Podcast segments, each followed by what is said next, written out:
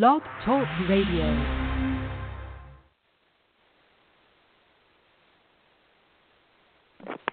Hello, everyone, and welcome to another episode Green Magic. Forbidden archaeology, forgotten history, divination, magic, cryptozoology, UFOs, nature, science, and spirit. All this and more right here on the Main Street Universe Radio Network.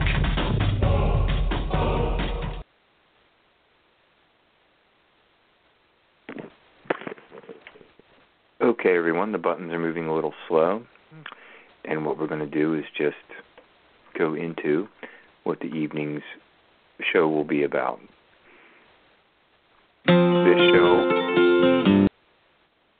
song came on, and it wasn't supposed to. oh, it's a fantastic technology night this evening. Anyway, this is one where Susun, in part, was discussing darkness and light and what effect it has on the human psyche. So part of herbal medicine or alternative medicine or whatever terms people want to use, whatever terminology you're comfortable with, is there are many modalities of healing and then there's a psychology of healing. And I think this plays a little bit into that and she starts talking a little bit about darkness and light. Hey, it's Flo, and this is my impression of a beat poet. Name, name your, name your price. Ah, a tool, an idea, an inspiration to do more than just say what you want to pay. Oh no, but to see the options that could fit your budget. Steve, Steve, enough bongos. Find car insurance that fits your budget at progressive.com. Makes me want to dance. Steve, Progressive Casualty Insurance Company. Price and coverage match limited by state law. Blog Talk Radio. Hello, everyone. My name is Daniel Michael, the founder and co-creator of the Main Street Universe Radio Network, and welcome to another episode of Green Magic, Green Medicine with your host, Susun Weed. We'll be back right after this. Join us. Forbidden archaeology, forgotten history, divination, magic, cryptozoology, UFOs, nature, science, and spirit. All this and more right here on the Main Street Universe Radio Network.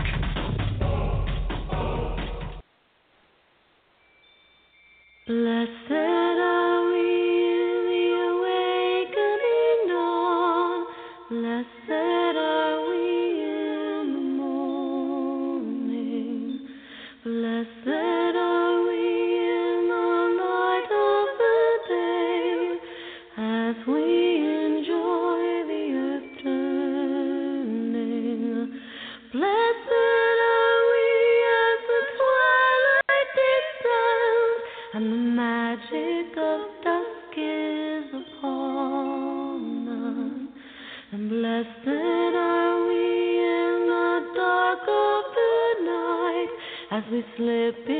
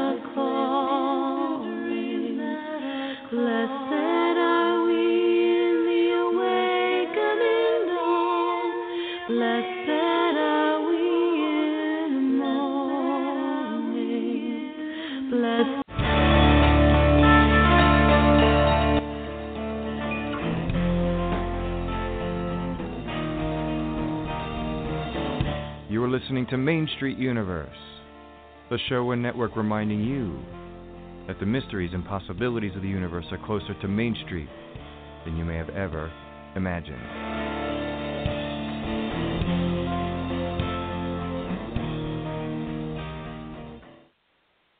Well, welcome everyone to Green Magic Green Medicine with your host, Miss Susun Weed. And I accidentally hit the wrong uh, button there, but it pretty much matched. We are on the Main Street Universe Radio Network, so we were close. Anyhow, I see she is in the queue. I'm going to go ahead and turn her microphone on. And welcome, Susun. Yeah, I liked that. I thought that was a little unusual. I said, "Oh, I haven't heard that before." yeah, it was actually one that we took. the wrong button. Okay. But it worked because it said, you know, worked definitely. Except I normally meant it for the Wednesday show, but that's okay. It's actually a tiny piece of a song from our band with me talking over it in the studio. So. oh, ha, ha. oh, interesting. Okay. Hmm. so have you been, have you well, been going like through a apocalypse like uh, here in Virginia? Well, you know, the storm just like died about 15 miles south of us, and we did, there's not a flake on the ground where I live. Oh, okay. Well, I didn't know if you were I just know going to it's call hard to believe. Everybody south of us is just buried. I mean, even 50 miles south of us, there was a ton of snow. But uh no, right where I am is actually snow free, and it's sad because my granddaughter is flying all the way here from Costa Rica to be in the snow and play in the snow, and we don't have any snow for her. Oh my gosh. It's so sad. Oh, we have to take her down to New York City for there to be snow, right? That's right. About um How funny is that? We have to leave the country and go to the city for the snow. right, it's usually a little warmer in cities. Yeah, just- but they got such a huge amount of snow that it's still laying around there. Oh, we still have we got- have it um about thigh high right here in Virginia, except for the roads. It is a little warmer down here. Uh, so there's pe- it's a strange sight. There's people sh- shoveling snow in short sleeve shirts, you know, because it got up to like 45 or something. That is funny. uh, so that's a little unusual for you all. You usually don't get that much snow. no, we get we get plenty of cold enough, and I, I actually kind of like winter when it's not brutal, brutal like in the negative 20s winter. Uh, I like the quietness of winter. I love the quietness of you know some snow days off and that sort of what I call uh, the dark.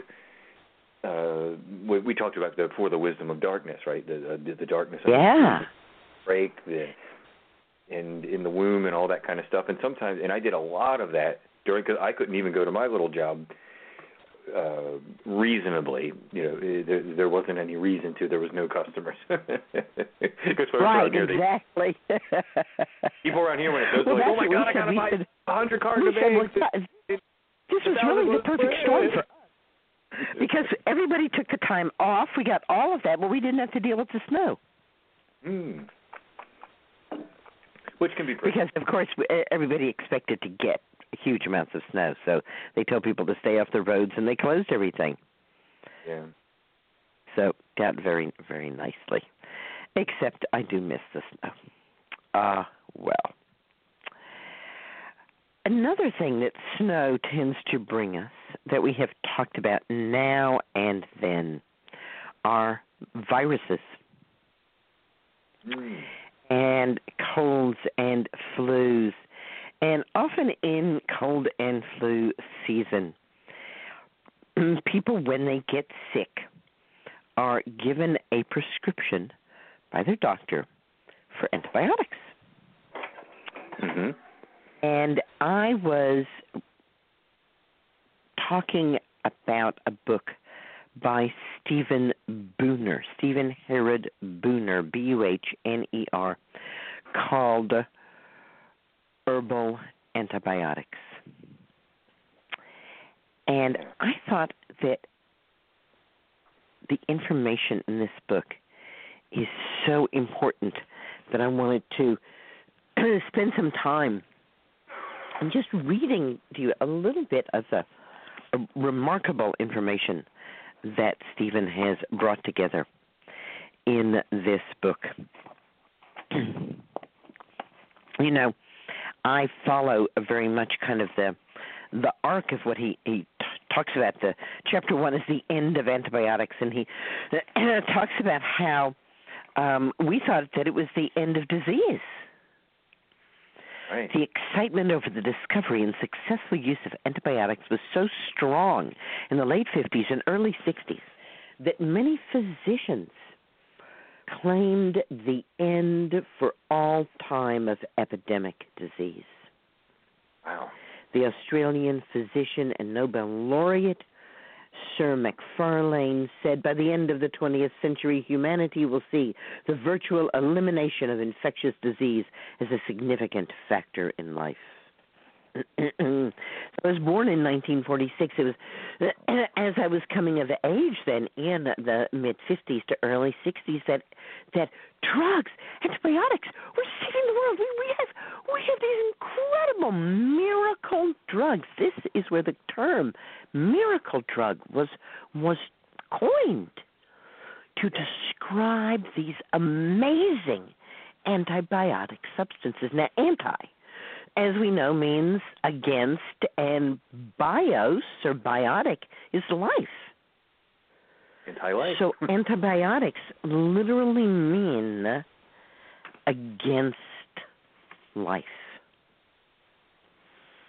And in fact, antibiotics are against life. They are so against life that they themselves are virtually indestructible. Antibiotics remain intact in the environment unless they are destroyed by extremely high temperatures or physical damage such as ultraviolet light. What am I saying? What is Stephen Harrod Buhner saying? He is saying that antibiotics are excreted in their millions of pounds from millions of patients each year, as well as expired antibiotics, which are thrown into the garbage. And they all end up in the environment, especially in water, where they may then travel to treatment plants and pass relatively unchanged into the world's water supplies from that first antibiotic. In 1942, the world's entire supply of penicillin was a mere 64 pounds from that first antibiotic to now. Listen to what has happened. 1942, 64 pounds penicillin. 1949, 156,000 pounds of penicillin and a new antibiotic, streptomycin. Mm. 1999, 40 million pounds of scores of antibiotics produced for people, livestock, research, and agriculture.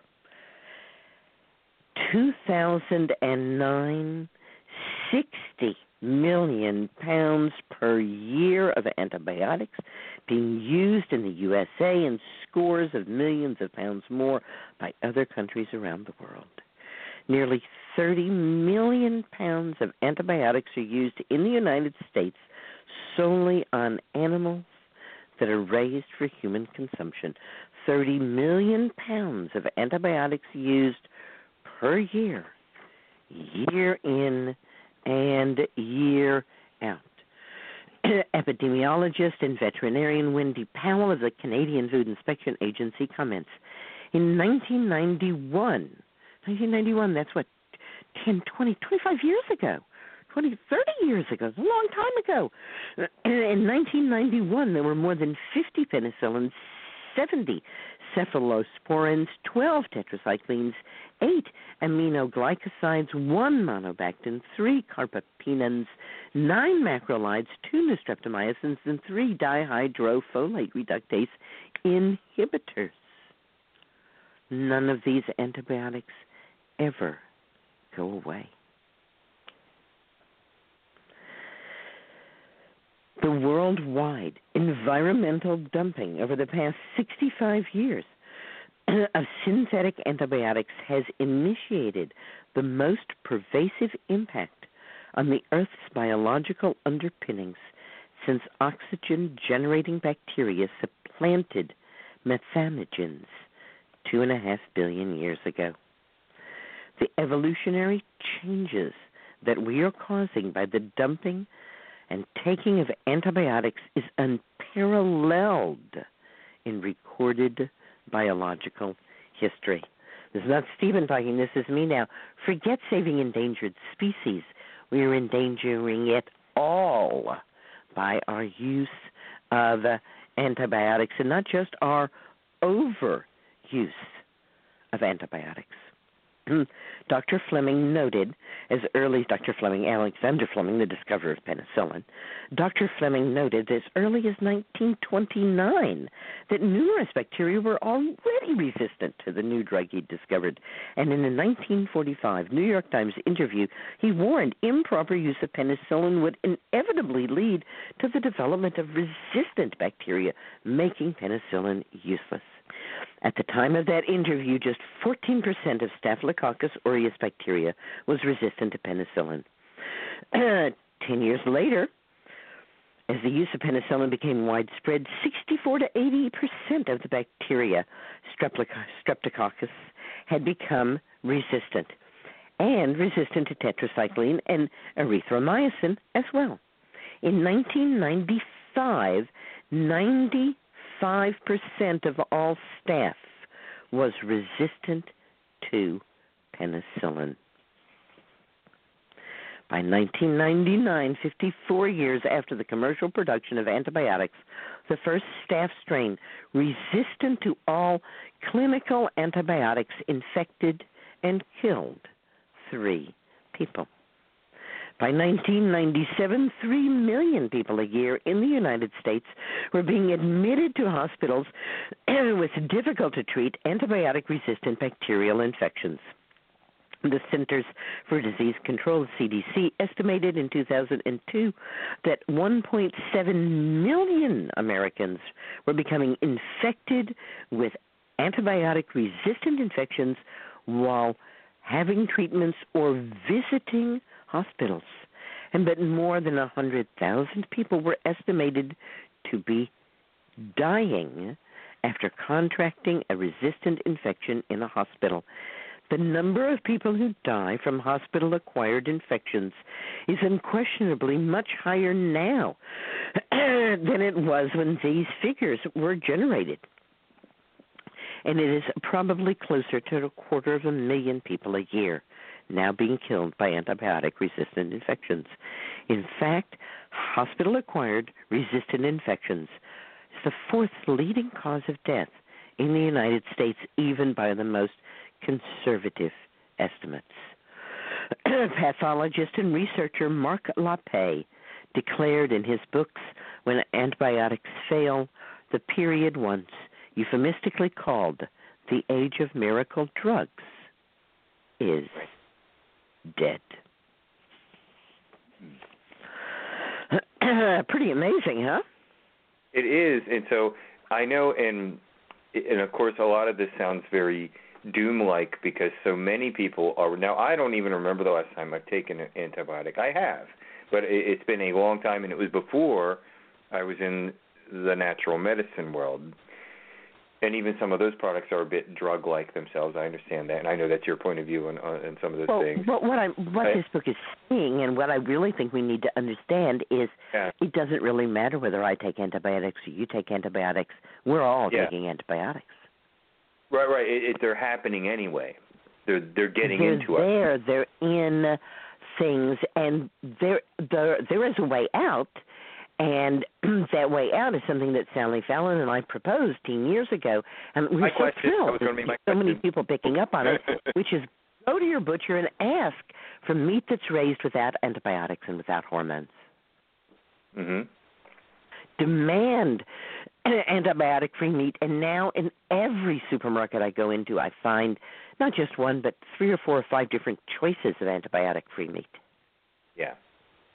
This in fact, is going to make a lot more difference. Eating meat that's antibiotic free is going to make far more difference than not taking antibiotics yourself. Because then of then the- you're the market. yeah, one of the Stephen goes on. One of the earlier pioneers in antibiotic resistance is Stuart Levy. He runs the Levy Lab at the Center for Adaptation Genetics and Drug Resistance at Tufts University School of Medicine. He took six groups of chickens and put them 50 to a cage. He so he had six cages with 50 in a cage. Four of the cages were in a barn, and two were just outside the barn. Half the chickens received food containing subtherapeutic doses of oxytetracycline. So what that means is they were getting just a tiny bit in their food, and that's two of the cages in the barn and one of the cages outside were receiving these tiny little bits of antibiotic. And this is not some odd mixture that they had to make up themselves. This is standard fare for animals.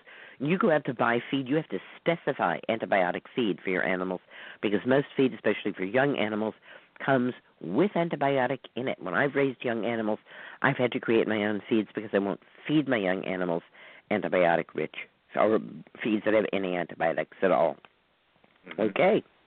Within 24 to 36 hours after eating the first batch of antibiotic containing food, the feces of the dosed chicken showed E. coli that were resistant to antibiotics. Soon, the undosed chickens also had E. coli in their feces that were resistant to tetracycline. By the end of three months, and the E. coli of all the chickens was not just resistant to E. coli and to the tetracycline, but to ampicillin, streptomycin, and sulfonamides, even though the chickens had not been fed these drugs. At the end of five months, the feces of the nearby farm family who had had no contact at all with the chickens, they hadn't eaten their eggs, they had eaten the chickens, they hadn't fed them, watered them, they hadn't touched them, petted them, anything at all. Those people's feces contained bacteria resistant to tetracycline. By the sixth month, the people had E. coli in their feces that were resistant to five other antibiotics. A similar but longer study in Germany found this resistance moved into the surrounding community, taking two years. Does it matter if I take antibiotics or not? Does it matter if you take antibiotics or not? It doesn't, does it? Hmm. No, Perry, no. Uh, what matters is that we need to stop giving antibiotics to our animals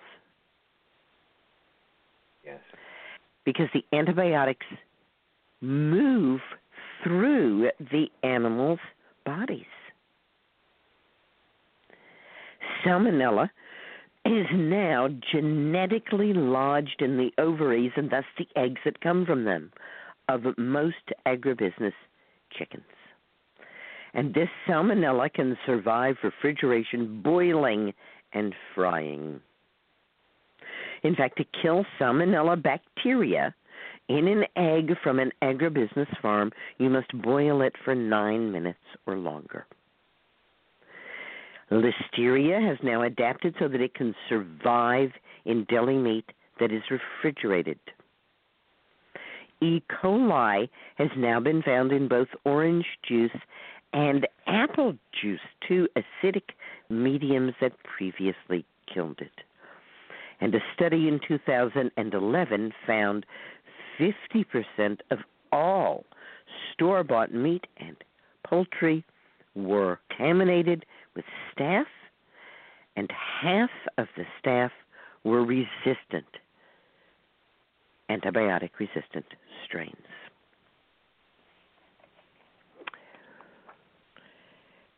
Pretty amazing, huh? Yes, and also, because we're coming down to about six minutes, I'd like a little bit of hope here. what I mean by we we know what part of the answer is. You know, you and I, and many of the listeners. What I mean is, in an herbal way, what's uh, what's a better way to well, kill again, negative you know, bacteria? For example, Herbal things are individual, and it treats you know individual causes and individual people. Right. And I'm all for that. And this, and this book by Stephen Buhner is all for that too. It's herbal antibiotics, natural alternatives for treating drug-resistant bacteria. You can get it at your favorite bookseller. You can get it at my website, wisewomanbookshop.com. Herbal oh, good, yes, antibiotics yes, okay. by Stephen Buhner. And I'm just, you know, I'm just reading to you like from the first 20 pages. And this is a huge. Let's see, this book is what's the last page number here? 458. And it this is just chapter 1, the end of antibiotics, and then the resistant organisms, diseases they cause and how to treat them, and then herbal antibiotics in general, and then he breaks herbal antibiotics into three different groups, the systemics, the localized non-systemics, and the synergists. And then he has a whole chapter about strengthening the immune system. Of course, yeah. The immune system is so vital, and that's that can take care of so many things. One natural herbal antibiotic that I've had great success with is is uh, using oregano, but other people might have something different. But when I use oregano uh, tincture or uh, uh, properly, it's kind of knocks a lot of stuff out. If I have some kind of thing Um, going. so tell me about the oreg- it's oregano tincture or oregano essential oil. Um, I've used uh, both. I think uh, one was a kind of a blend and more of a in a tincture ble- or a blend form, so where it, what the the essential oil wasn't as harsh. Was, you was know what I in it. Essential Uh, oils are the same as drug antibiotics They, they because can be a bit bacterial harsh. resistance, and they are not safe for us. And of course, Stephen does not include them here because they're not herbs. Right, right. Yeah, yeah. I know you're not as fond of the oils. um, Well, it's not that I'm not fond of them. I'm f- fond of everything. Drugs have their place, as cockroaches have their place. mm. But I'm going to use them last. Right, and no, I it was I was using it in Absolutely, and I'm- And I, in fact, personally, and I have said this for a great many years, I am far more comfortable taking an antibiotic, should the need come to that, then I would be taking oregano oil or golden seal. Oh, okay. Now you mean not in uh, less damage to my body and less damage to the environment overall. Right. My taking an antibiotic is literally a drop in the bucket to 30 million pounds of antibiotics fed to animals every year. Oh yeah, yeah. What I totally what agree. Me is nothing compared to what's coming in through water, through food that I eat, and so on. And I don't eat a lot of commercial food, but I am not kidding myself that even animals who aren't fed antibiotics nonetheless are passing antibiotic resistant bacteria on because we can see from the example of what happened on the farm half the chicken were fed antibiotics the others weren't they're antibiotic free chickens and yet they had the resistant bacteria too Oh yeah. the family who had no contact at all with the animals wound up with resistant bacteria in their gut.